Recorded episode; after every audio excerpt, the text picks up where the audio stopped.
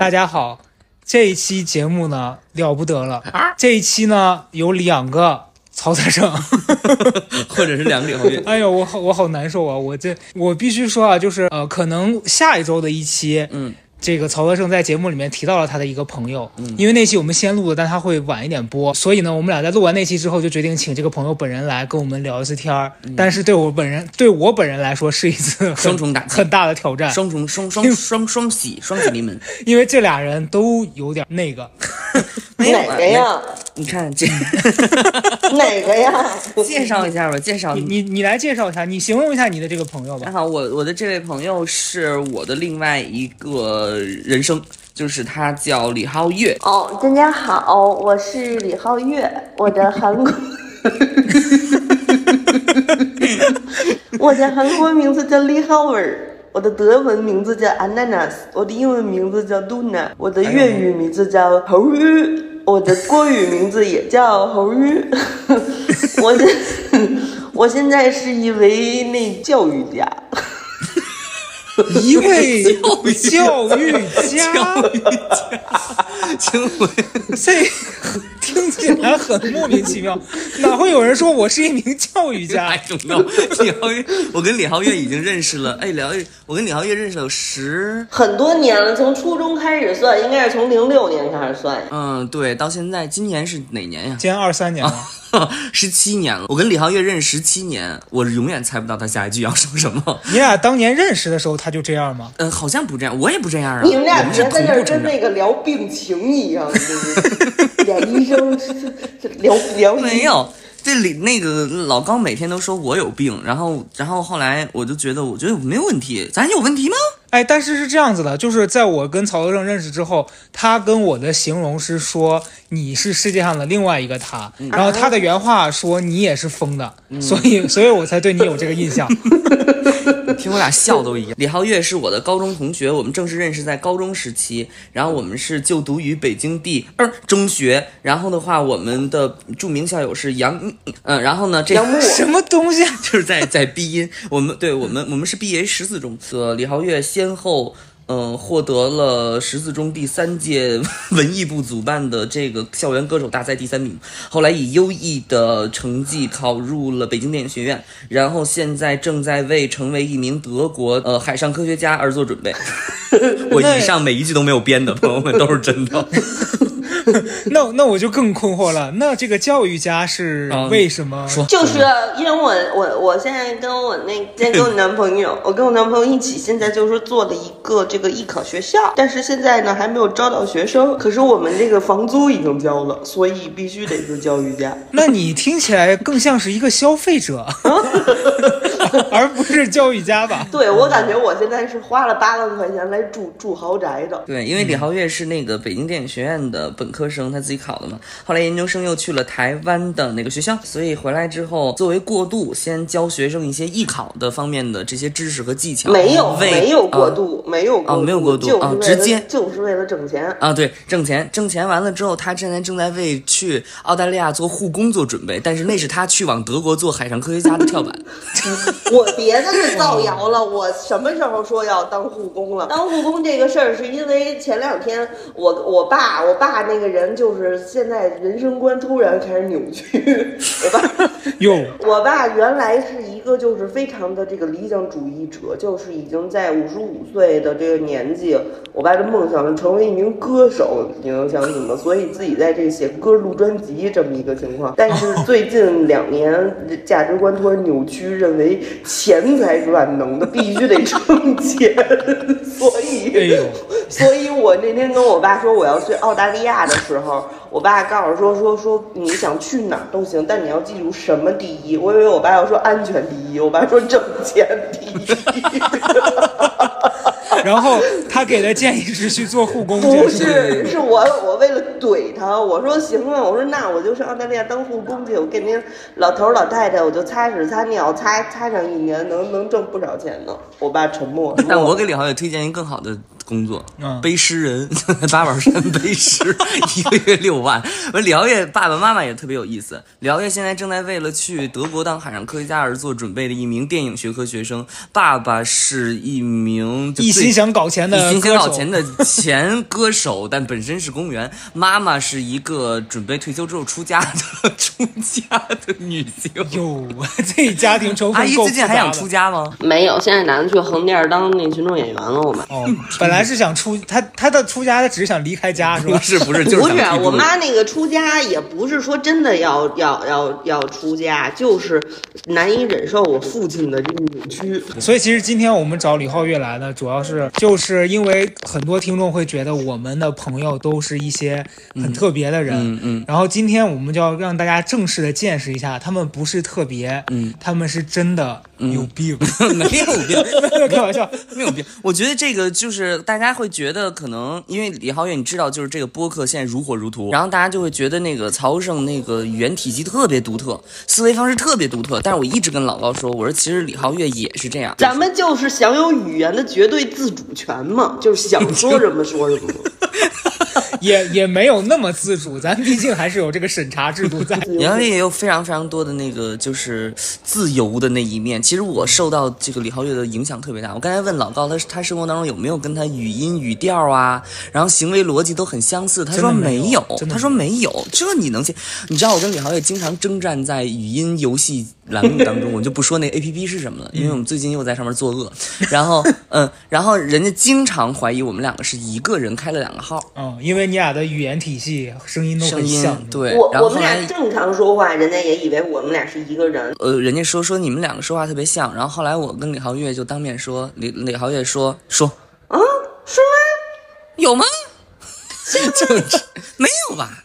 就是这样但是其实我们是完全不太一样的一些个人类吧。我人生阐述就是想要那个，就是就是想要想干嘛干嘛，但是现在觉得可能不是很现实。我去年的时候想去德国学那个地球物理与海洋学，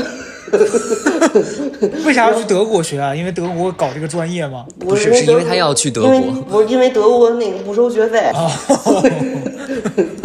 德国不收学费，我就打算去德国。但是那个 那会儿说去德国，他说就是人说你要是去德国啊，怎么着就只能读一我本专业的专业，就只能学这个电影类相关。但是我上一个研究生啊，就是我上一个硕士已经读了六年了，还没毕业呢。没毕业的原因是，懒惰，懒惰，懒惰就是单纯懒惰 Just because of lazy。那你这确实跟跟曹德胜是一样的。懒惰我没有，我很积极哎。我就想说，我不能再从这个坑跳到另一个坑里了。于是，于是什么？就是说，那我就只能上德国重新读一个本科，懂没？哎就我只能重新读一个本科。我一想，好，那我现在有一个机会能从头再来。我想要成为一个什么样的人？我就在那儿想，我就在那儿仔细的琢磨，我究竟想成为一个什么样的人？我最终给出的答案是。德国人，不是，我最终给出的答案是，我要当一个对社会有用的人，我不能，我不能什么，我不能再搞那些阳春白雪了，我不能再搞那些再写那些没人看的破网大了，我得做一个实实在在能对社会有贡献的人，咱们科学家。嗯，对科学家。可是你要给德国社会做贡献，没有啊，我可没有，我打而且算从德国你学成之你最危险的一点是，你现在在为了去这个德国做准备，你跑回北京，你开了一个这个机构，你要让别人去写那些破网大。我跟你说，这个就是我整个就是，因为我大概从大学的时候开始，我大二就开始教艺考了。确实，这个行业就是对于普通学生来说，尤对对，尤其大学那会儿，对于普通学生来说，他的薪资确实比较可观。但是我从那个时候一直到现在，就是这么多年间，我心里都一直非常富有罪恶感。就是当学生问我、老师这个学这个专业真的好就业吗的时候，我就想跟他说：你看我，我都来教艺考了，但我不能这么说。很像是张雪峰之前的这个问题哈。嗯，是的，就是说张雪，你知道张雪峰那个考研老师吗他说？让你们去学那种就是有门槛的专业，对不对？就说是那个兜售梦想给年轻人。好在是说，就是艺术的梦想嘛，大家都有去追求的权利，而且最重要的是，大部分就尤其到北京学这个专业的小孩，家里边其实底子都挺厚的，就是他们，他们 就他们。这这么绝对吗？都都挺厚的，都挺厚真的，真真的都挺厚，真的都的都真的都挺厚的。因为现现在你知道这个行业，你在北京学，至少啊，至少就是学费，光学费打底儿就是没个十万块钱，肯定下不来。哎呀，所以家里边没有特次的。如果他们真的考不下来，家里边也稍微能兜着一点儿。他不是说那种我砸锅卖铁。反正老师也要跑德国去了。哦，我没说完呢，我刚没说呢。我那会儿我就想，我也做一对社会有用的人，那咱们就干嘛呀？咱们就搞科研吧，咱们真正的去帮助到这个世界。所以我那会儿就打算去搞科研。然后，但这一个时刻，我的私欲，我的人性的私欲，人性的丑恶就又浮现上。我审慎多么的准确呀！我又浮现上来了。如果要去学，比如说医学呀，或者是什么什么那种什么航天航空，我觉得就是也不行，我还得考虑一下我个人。所以我在浏览了众多学校的这个专业课程大纲之后，最终锁定了地球物理与海洋学这个专业。为什么呢？因为这个专业它大大部分时间他在海上，我喜欢坐船。因为喜欢坐船，那你去那朝阳公园那 那湖上那也有船，你怎么不去那儿呢？就那不叫对社会做贡献。对，又做贡献又能坐船，我就是你看这么一个思路哎。呀朋友们千万对朋友们千万不要觉得人生鱼和熊掌不可兼得，那是因为你还没有看到别的东西。我真觉得啊，我平常搁一般的来宾，我会说我那我来总结一下他这个路。对于李皓月的这一番言论，我不敢总结。而且你现在听到一切都是在李皓月的计划当中的。哦，OK OK，对，那个是计划。然后我去年，然后就但就得学德语嘛，然后就开始学德语，呃，跟着那个就运气，其实其实我还是比较比较幸运的，就是我碰到了一个比较好的一个德语老师，但是他也没有起到特别决定性作用，主要还是我个人的语言天赋比较高。前后矛盾，你看这三句话前后矛盾。所以我跟他就是，就我那会儿学德语其实学的还挺快的，就是，可能入门的那个阶段，他叫 RS 那个阶段，大部分人可能得学个四五个月，就是从零基础，但我两个月不到，然后就学完了，然后我就觉得，擦，这板上钉钉了，我绝对能去了。但是学完那入门阶段以后，就发现不对了。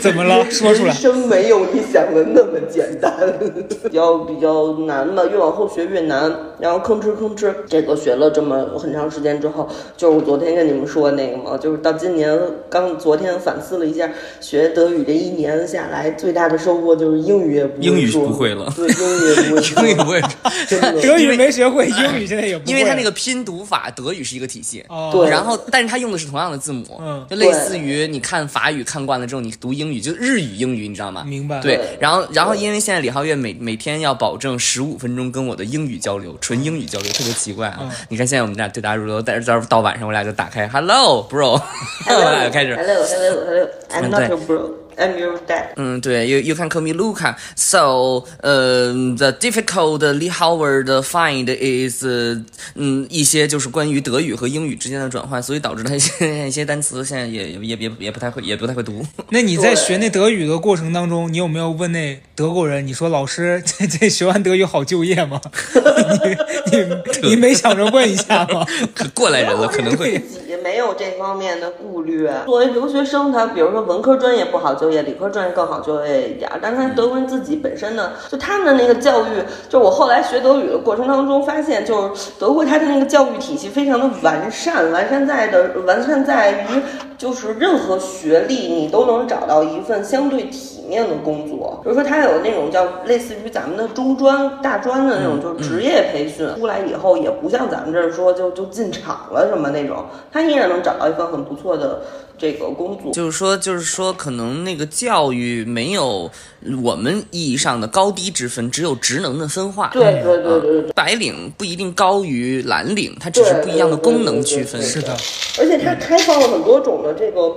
就是升学方式，比如说你读完他的这个职业类的教育教育之后，如果你还想要再继续读，比如说本科，就是你想要你的学历的话，他的企业、政府就这些方面都会帮助你一起来完成你学业上的这个目标。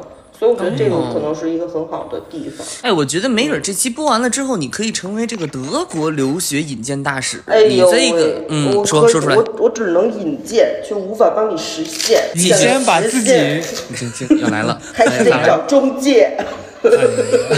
你看他就这样，你看这这现在不光英语不会说，这中文押韵也不太行。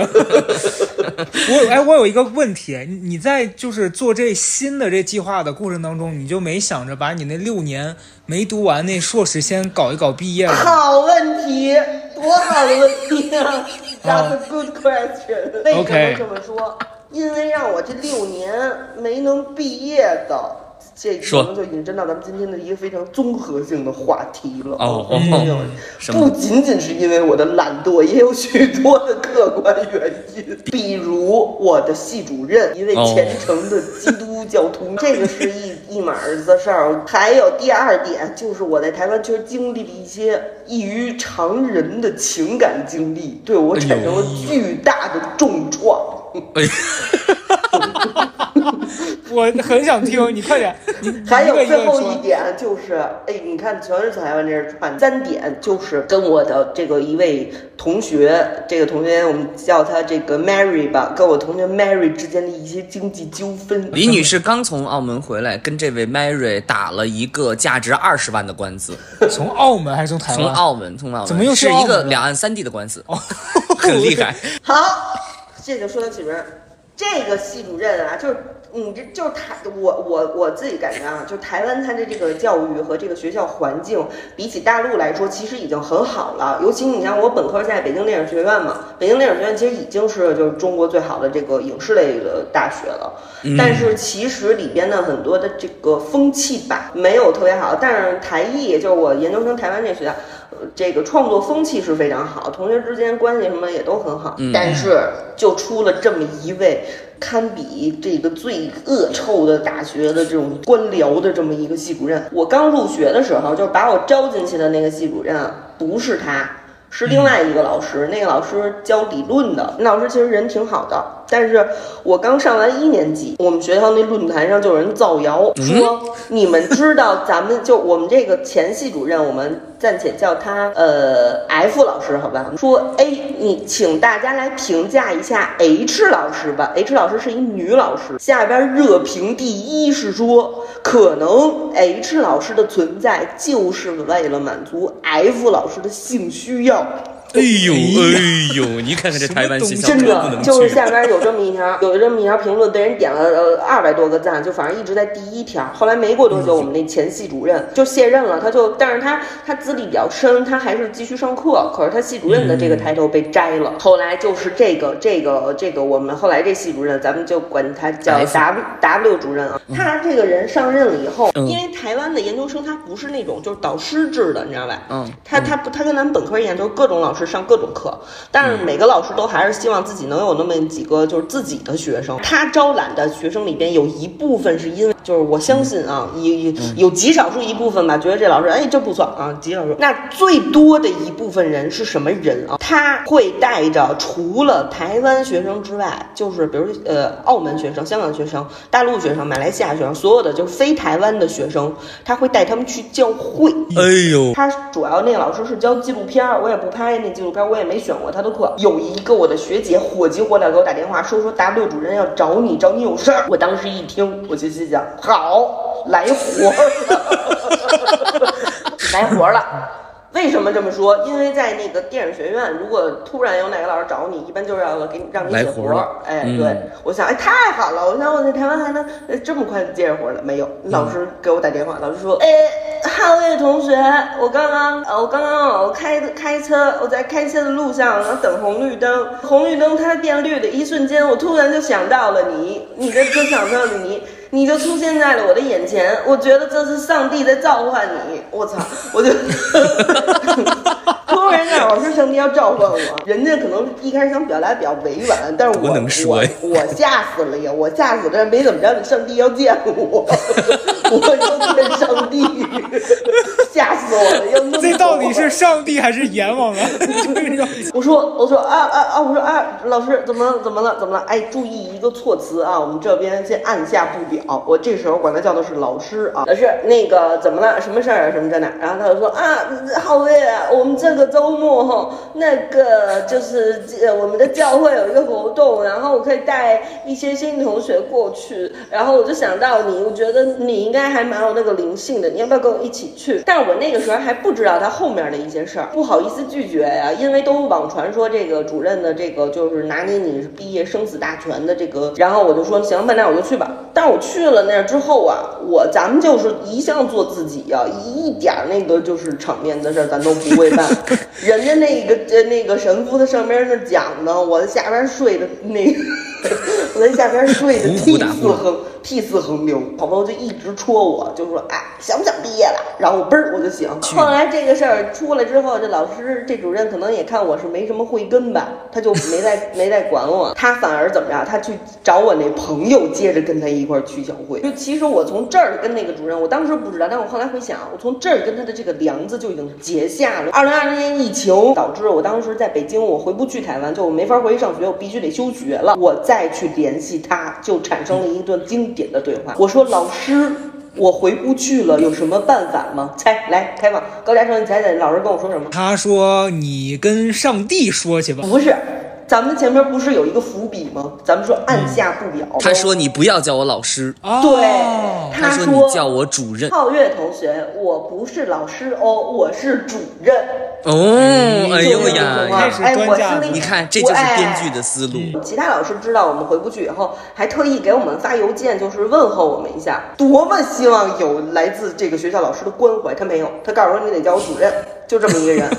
他拉了一个群，里边有各种就是我们学校各个年级的录生，一共有十几个人，拉着我们在那微信群组语音通话里边就说祈祷对祈祷，拉着我们 祈你祷。看我就知道，为我们祷告，为我们祷告。他说：“他说来，大家现在闭上眼睛，我来为你们做一个祷告。我们我不知道其他人闭没闭眼，反正全程就盯着那屏幕，我操，太太诡异了。什么今天我们在这里，呃，什么祈求各位同学能够尽快返回台湾。他把这当成一个一种手段，对就是让这个概率多低啊！结果让我们李浩月 千里迢迢从北京过确实很难评价。然后总体上，当时在那个台湾，感觉上，反正教学上大概还是比较不错。说老很有那个七八十的老老老先生在那儿课堂上讲课呢，然后包括拍片子啊，都还比较什么。但是这系主任也就是千年难倒，霉遇上了这么个系主任。这还不是第一件呢，再来听听第二件件吧。就是我在台湾的一些比较这个波折的情感经历吧。我们今天时长有限哈，我就只讲这个关于 open relation 的这个事情。哎可足够了呦，哎呦，足够了。这啊，首先我本人，你们大家各位观众、各位主持人、两位主持人也看到了，就是我确实是平时疯疯癫癫的，但是我内心是一个非常传统的人。哎呦，跟我一样，不跟我一样。就是在情感上，在情感上我是非常保非常传统的人，是就是情感上我咱可不乱搞，我是绝对不会接受什么开放关系这种这种很新潮的模式的，绝不行对，绝对不行天。下都乱套了。绝对不行，哎，但是啊，但是有一个，这个我觉得也可以先说一下。但是我觉得确实是我个人是一个非常这个男权男权的人，我认为哦，我认为我认为我认为大家呼吁的说女性应该独立，女性应该挣钱，这件事儿是不对的，女性就应该在家躺着，男的去挣钱。但是 这句我不敢多说什么，这很危险。这个观点被很多人说是更加极端的女权。你太极端了，你你极端到我真的觉得这上野千鹤子本人听了都挂电话了。我跟你说，真的，你这聊思路就是跟别人不一样。对啊他特别，他就他告诉他自己男说我男权，所以男的就应该为了我累死，就是这种感觉。行，哎，总之姚月现总之在人生一大爱好就是天天让男朋友给自己道歉，没有任何理由没原因的，没有任何理由。说吧，错哪儿了？不是不是，一进来，哎，朋友们嗯晚来晚了，哦，宝宝道歉，对不起对不起，对，那就这样，天天让男朋友道歉，这是新最最近的新节目。说完前提，我是一个在情感关系上非常传统的小女孩，但是我却遭受了一次重创。暴就是怎么着呢？我那会儿在台湾的一个朋友的剧组里边帮忙，然后就是他需要一个那个大陆女学生的演员，然后然后我就去帮他演戏去了。没没不不是没有那么大名儿，但是台湾那个影视圈特小，特别小哦万一被听见了，我感觉会那什么。嗯，想想什么？好，我不是在台湾。你前面讲那么多，你现在骗鬼啊？太好笑了，呃，总之吧，就是在台湾有这么一个，然后反正我那会儿帮他去当演员，然后嗯，那个当演员的过程当中，就是和某个岗位的一个男生，我们叫他我们叫他恩吧，这个恩男生呢，就要帮助我来做一些事情，不是那方面的事情，嗯，我们也没往那方面就是想呀，你。一些技术上的事情，反正我们俩就有了一些单独的，就是私密的一些交流呃，不叫私密，对对对，一些接触，在那个片场里面就非常的温柔，就是安慰我。然后就是说啊，不要紧张，呃，没关系。然后我们俩等于在那个剧组里边，就是一一一共就拍了四天吧，还是五天，然后反正就是经常偶尔有这么一些交流。然后后来，所以就是拍摄结束之后，就理所当然的，我们俩也加了这个联系方式。但一切都向着传统的电视剧的方向发展。对对对对对对对对对对对对对。我当时是住在台北，这个男生他住在另外的台南啊，他住在台南，我住在台北。有有那么半个月一个月时间是一直主要都是就是发信息，也没怎么见面，啊但是就是聊的也是呃如火如荼，也是如火如荼。又如火如荼了，哎呦，你你这人生 各方面都如火如荼。然后我就是我们俩如火如荼，呃，如火如荼，呃，如呃如。卡带了是吧？一直到了这个那一年的年底的时候，他来了台北，吃了一顿饭，直到他即将离开之前，突然跟我说、说说说什么其实我呢是一个 open relationship。那个时候我就是没怎么听过这个词儿，都就我当时特震惊。也不要特震惊，就是我特特特蒙圈啊！什么意思？你说你 开哪儿啊？要开哪儿啊？我说什么？那个然后他就开始跟我说了，啊，他其实是一个开放关系者，他的计划是这样的，因为他未来的这个工作打算要长期的待在台北，所以他打算在台北租一个房子，然后我也可以跟他一起住，然后他不在台北的时候呢，我也可以自己一个人住那个房子，这都 OK，这都没有任何的问题。但是我们唯一要就是让我能接受的就是它是一个 open，它是一个 open 啊，那我现在还抱着。对我现在还抱着一丝的侥幸心理问他说说那那就是是是是是说在我们就是确定关系之后您在 open 呢，还是说您已经在 open 当中了呢？他说是的，我已经我已经有女朋友。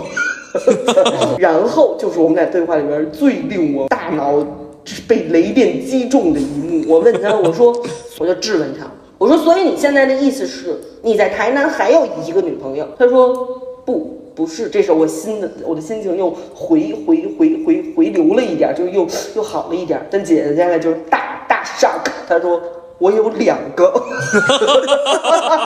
你应该庆幸他没跟你说我在台湾的每一个地区都有一个，哎呦那海上还有还有两个飘我着呢。的妈呀！然后他就打了一个电话，他说来，这个是那个谁谁谁，就是他的某一个女朋友的电话，来你们聊几句吧。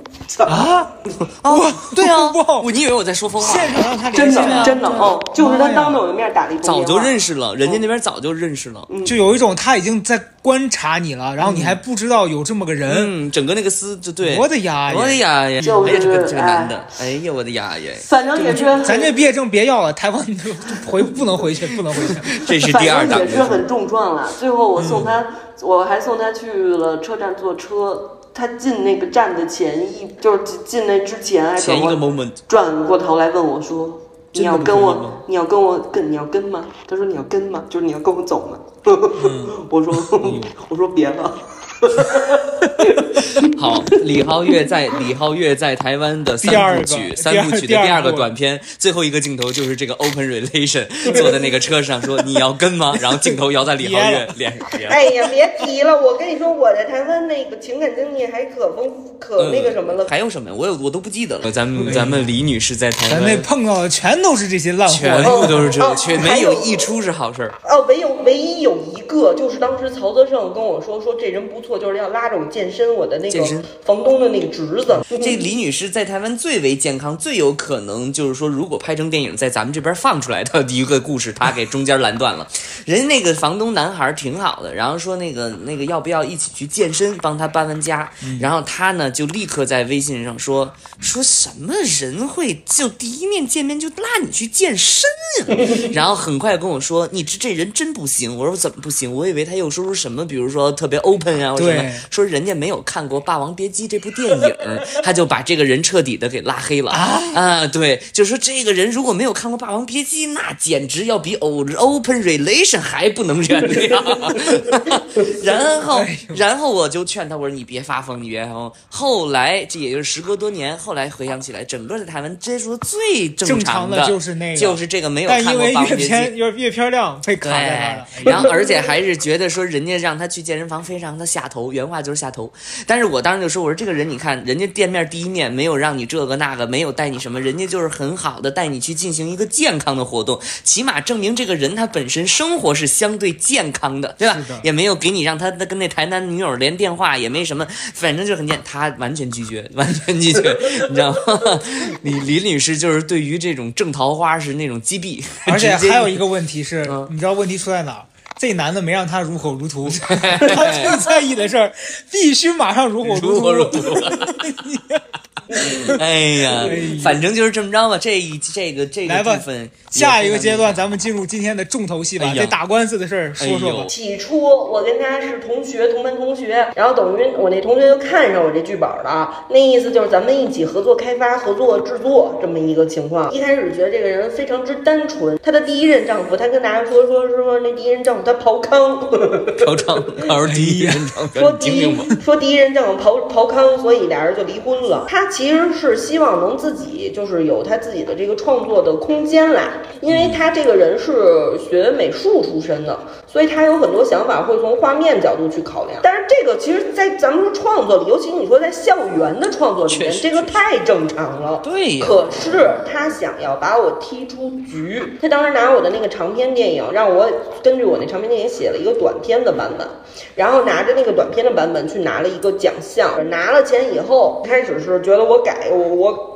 我改的这不行那不行，后来是告诉就是直接就是说他自己改，然后所以他就又拿着我的长篇剧本，再次去投了一个补助。这一次他选上了，可是他没跟我说，他从报名到入选都没有什么对我进行一个，是我其他的澳门的好朋友呃告诉我了，我才知道，所以就要求他啊，那会儿就跟他打了一个电话，然后我们就昨天去澳门了，就跟他谈判，就是李女士在这个台湾这个第三件小小事情，就是说写了一个短片，嗯跟这个导演进行了一些个这个法理上的纠纷，然后这个导演希望把李皓月整个就是说踢出去。我觉得这个事情就是那个影视行业的人非常非常多容易见到的，就是一些合作上的纠纷呀等等之类的这些。但是在我们的这个对峙过程当中啊啊，如果本期节目被我的台湾同学听到了，我也希望你们知道这件事情的真相，因为这个 Mary 她在我们同学之间已经开始散播我谣言，说我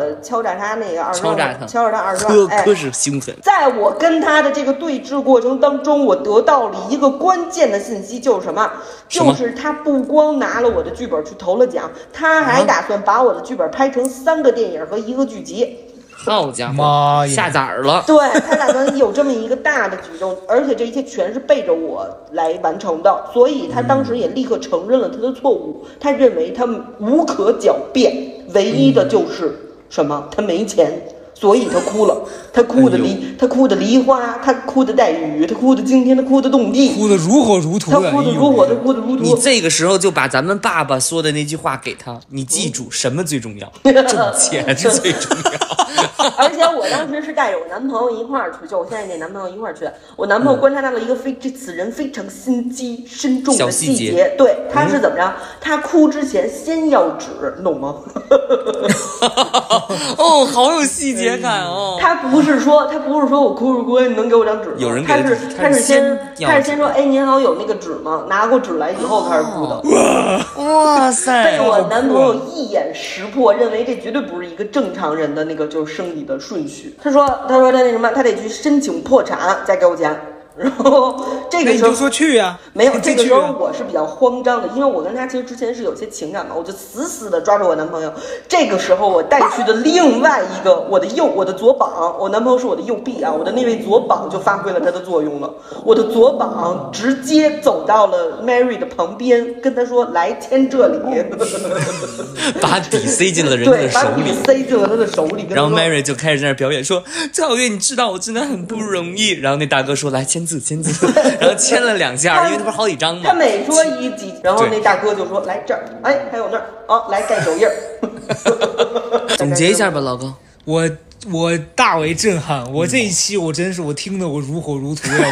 我 你都说不上话，我都说不上话。李浩月自己一个人，他就能一直说，他就能说的，而且他精我感觉这就是一个小概率事件，频繁的发生在这一个人的身上。是是是，这李浩月，我认识李浩月这么多年，嗯，永远都有让我意想不到的新闻。嗯突然的发微信，我怀孕了。啊，啊，诸如如此类，但都是假的。哦已经四次骗我她怀孕了，但她经常这样啊，过半年就忘了已经骗过我一回了。这就相当于你早年间你说那走在路上一个人突然过来摁了你，摁你是一样的。对，生活当中就有这种。那李浩月生活当中有好多种。李浩月，你对以这这一大段这三段，你要是说分享给我们年轻的听众有哪些真言经吗？经验和一些教训，经验就是什么呢？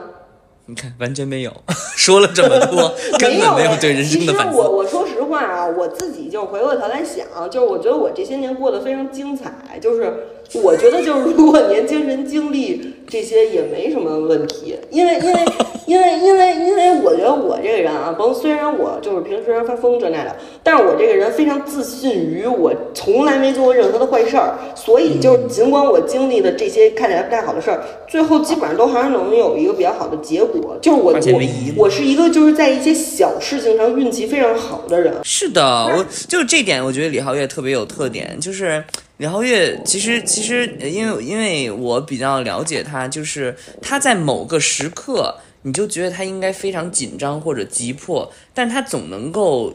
呃，不紧不慢的一边急迫一边把他给弄了。你知道，他也不是说很 peace 很很稳定，他也会慌张，也会如火如荼，但但是他不不影对不影响他做出正确判断。我觉得这个是这个很好啊，他情绪不稳定，但不不耽误事儿，你知道吗？他他影响别人的情绪，但他自己不影响，他就是这样的。比如有人急急忙忙的呀，或者什么之类的呀，你你比如说打官司这事儿，突然之间啊，毫无征兆的，突然我那天坐在车上。马上给我发，有时间吗？我说就怎么了？要要我要我要去打官司。我说啊，去澳门打官司。我说啊，可能要进监狱了。我说啊，然后就立刻给他打电话，然后就叽里呱啦说了这一大堆。然后他在急急忙忙、慌慌张张的时间，律师也找了，文件也拟了，人也找好了，机票买好了。就是你发现这人啊，他的每一步他都处理好了。对，你觉得嗯如果你要去过李浩月的这个卧室，你就知道他的人生就像他的卧室一样，虽乱 虽然非常乱，但是很有序，哦你知道吗？就是他能够找到自己那个东西在哪儿。嗯，这个卧室里啥都有，但只有他知道东西在哪儿。我觉得这也是一种掌控吧。行吧，朋友们，这这就是说我能给大家唯一的建议就是不要学他，学不了因为。你学不了，学不了，李浩月也很难复制的。对，我觉得就是这样。但是李浩月就是基本上大事小事最后都化险为夷，敢想敢干。我们当时而且我觉得他听起来，就他跟你身上有一个特质很像是，就是很快乐。哦就这件事儿没有让他真的觉得这事儿，我不快乐。你看，你哎看，又又又很像吧 又？想死了是吧？想死。我我觉得我跟曹德胜都是那种，就是反正就是大家都肯定会觉得我们很快乐，我们大部分时间也很快乐，但是就是比较极端吧，情绪就是崩溃的时候就是很很那什么。嗯对，极端这个词我非常认可。李皓月脾气特别大，李皓月脾气大的时候跟我说：“曹德胜，你他妈别惹我，我家里有疯子，有神经病。”然后有一天我特别高兴的给李浩月打电话，我们家也有，因为因为他当时就是他就说我，然后后来我就我就我就某一天偶然的得知，哎呦，我们家也有这个慧根呐，然后我就特别急切的想给大家，我说好，李浩月，快大好事儿，他就赶紧给我，他就从来没有那么积极，他立刻给我打电话，怎么来活了？你看他永远都觉得生活中的好事儿来活了。结果是来病了。对，我跟他说我们家我们家也有疯子，然后我俩就对着电话狂笑。就我跟李浩月就是大多数时间都是非常开心，然后而且李浩月就是有特别，其实其实其实他有特别那个以怎么说呢？你自己总结吧，李浩月。什么呀？就是他特别，他特别有能量，他特别有能量，嗯，然后他这个能量就是一种濒临崩溃的能量，生活的形容和感知也是两个字，极端。但是我我我作为第一次跟李浩月聊天的人啊，就我感觉听了这些故事之后，我会觉得就是这段对话，我觉得很有趣，然后我也从当中获得了很多。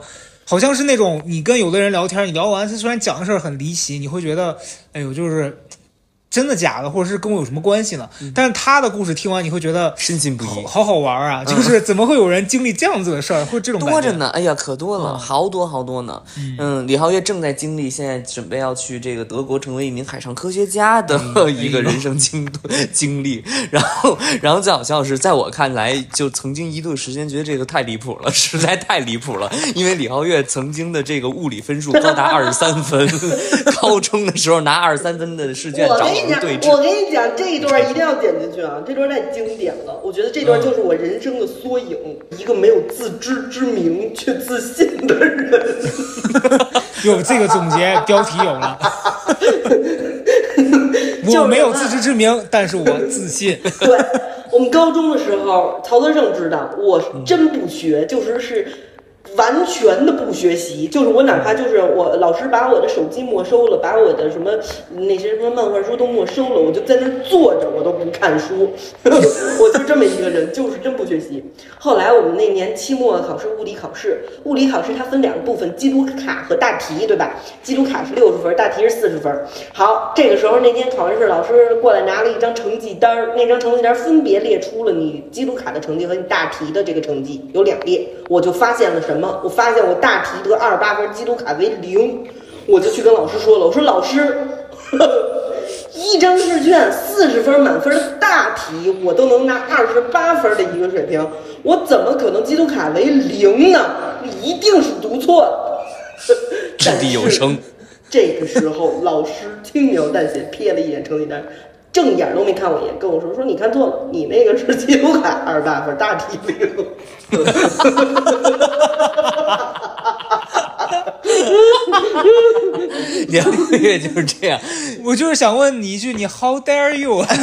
你我不学，你凭什么？就是我认为我写满中，可能无意中就无心插柳得了二十八分，就我相信。李浩月在初中的时候成绩在班里应该，因为李浩月初中的时候在实验班，我们学校是分实验班的。然后李浩月的成绩当时得到的班主任的评价就是：皓月，咱们考上高中就行。然后李皓月就是就要填我们学校，因为我们学校是初中升高中是比较难的，因为本科就是就是那个初中部没有高中部好，高中部这个牌子很亮，就是还是蛮好的。大家默认能够考上自己的高中部，还是有要需要有门槛的。李浩月就报了我们高中，叭就考上了，然后呢就给这个班主任一个一个下马威，然后高中继续还是这个班主任当自己的班主任，然后然后呢李浩月在高中的时候，高中三年的前情就是高中我们李浩月常年就是前三甲，就是后排那前三甲，就是跟两个男生抢那第一名，有的时候那天天睡觉的都抢不过李浩月，但是在高考的时候。当时那一年就是由于招生的一个艺考的变化，然后要求他虽然是一个艺考生，但他的分数相当于要达到一本线，其实还是很高的。然后李浩月差几分是吧？第一年没考上，呃，差了六十多分。不 行，不是几分，收回我的话。第一年不是那么着，第一年是我报的是中戏，我们那年中戏录取原则特特傻，就是他哦，全国统一分数全国对全不是他全国统一按分数纯分排名。那因为北京大家都知道是全国分数最低的，二零一二零一二年是前后二十年内最难的一届北京的呢，真的那年太难了，哦。特别难。对，反但是我们这个播客里边有大量学霸，肯定大家现在嗤之以鼻，无所谓，这我都已经习惯了。然后李浩月就后来又复读了一年，呃，复读那一年其实也是压力相对来说比较大。可是你，可是李浩月就是该哭的时候哭，该闹的时候闹，该考试的时候考试。第二年还是以非常优异的成绩考上了。其实第一年如果去电影学院，也就我那个分儿也够了。也去了，对我不太担心这个李浩月的未来在德国的发展。我现在先先把这德语我现在没要去德国了，你别再说了，你别再说了。，我也觉得你别再诬陷他。我觉得他当务之急是先把他这个培训班弄起来，要不然这房租每天也……咱们那个听众里边有高二、高三学生吗？哎呦，有可是有想想对我们听众下毒手。好，我各位听众来报名啊！介绍成功，一人三千。哎呦，多直接，多好呀哎呦！行吧，老高，赶紧说说说吧。我感觉到我们这个相似之处了吗？感觉到了，就是说大家可以去回听那个发疯那一期。这曹德胜是文疯子，这这李李浩月疯子真的是武疯子，李浩 我今年年初的时候给自己列了五个目标们录列了五个目标，然后现在完成了三个，还差两个，一个是考驾照，还有一个是想写一个剧本没写，就其他三个是关于就是出国的。我虽然跟李浩月是高中同学，但是我高中是真实的全班前三甲，我一直蝉联这第一、第二。然后那时候李浩月天天在和我们在那玩，但所以我当时上高中的时候觉得那什么，但上大学之后，由于跟李浩月就是突然的接近，我发现人生，哎，我觉得你对我这影响也是非常深远，你觉得吗，李浩月？不觉得，我拒绝，我看他我否认我否认你。看他拒绝，你看他拒绝，原子弹向来不拒不承认对于但我是觉得，但我是觉得，就是如果我就比如咱们身边，比如我不是学这个的啊，可能嗯你不会很快的，就是就转，因为你身边有人学这，就你知道这个它可以实现嘛，就是艺术类的这个工作。艺术类，而且李浩月鼓励人呀，特别特别的有效。嗯主要是鼓励我特别有效，就是他说的所有话，你都觉得可以坚信不疑。经常也会观观察李浩月，会觉得这么着能行吗？但是后来想一想，他也是 一直按照这逻辑走。嗯，对对，我觉得他有自己的一套这个节奏。不，那你说嘛，最后我你你最后总结一句吧。我来 我来，我来，哎呦我来总结呦呦，我来总结，我就送给我们年轻朋朋友们一句话：长风破浪会有时，直挂云帆济沧海。哎呦，真精彩。这是我人生三十几年第一次觉得这个话这么难听。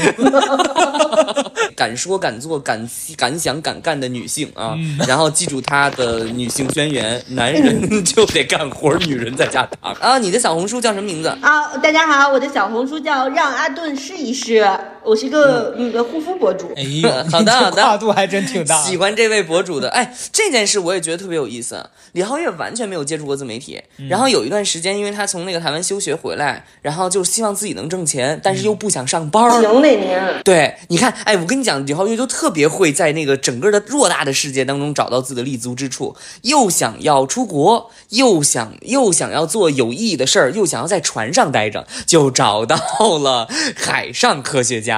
他那时候回来又不想上班，又想又想挣赚钱又想要简单简单，就去小红书就上做了自媒体创业，然后他就做到了将近一万粉丝吧。哎呦，哎，你知道，就他就是能做这件事。然后李浩月跟我说了说，你要缺钱，你就在在家里想怎么才能挣钱，你就想上三天，一定能想出来。哎，很对，很对，对。嗯，想不出来就是你还不够穷。所以 我觉得李浩月就在这些方面上，哎呀，这个才是比较重点的东西了。你的人格闪光点，这次没时间讲。觉得他肯定还是有机会返场的。哦，是吗？真的对吗？他的故事，我觉得这次肯定是才讲了一点点的。那咱们这一期就是行拜拜，拜拜，再见。你说拜拜拜拜拜 You are the way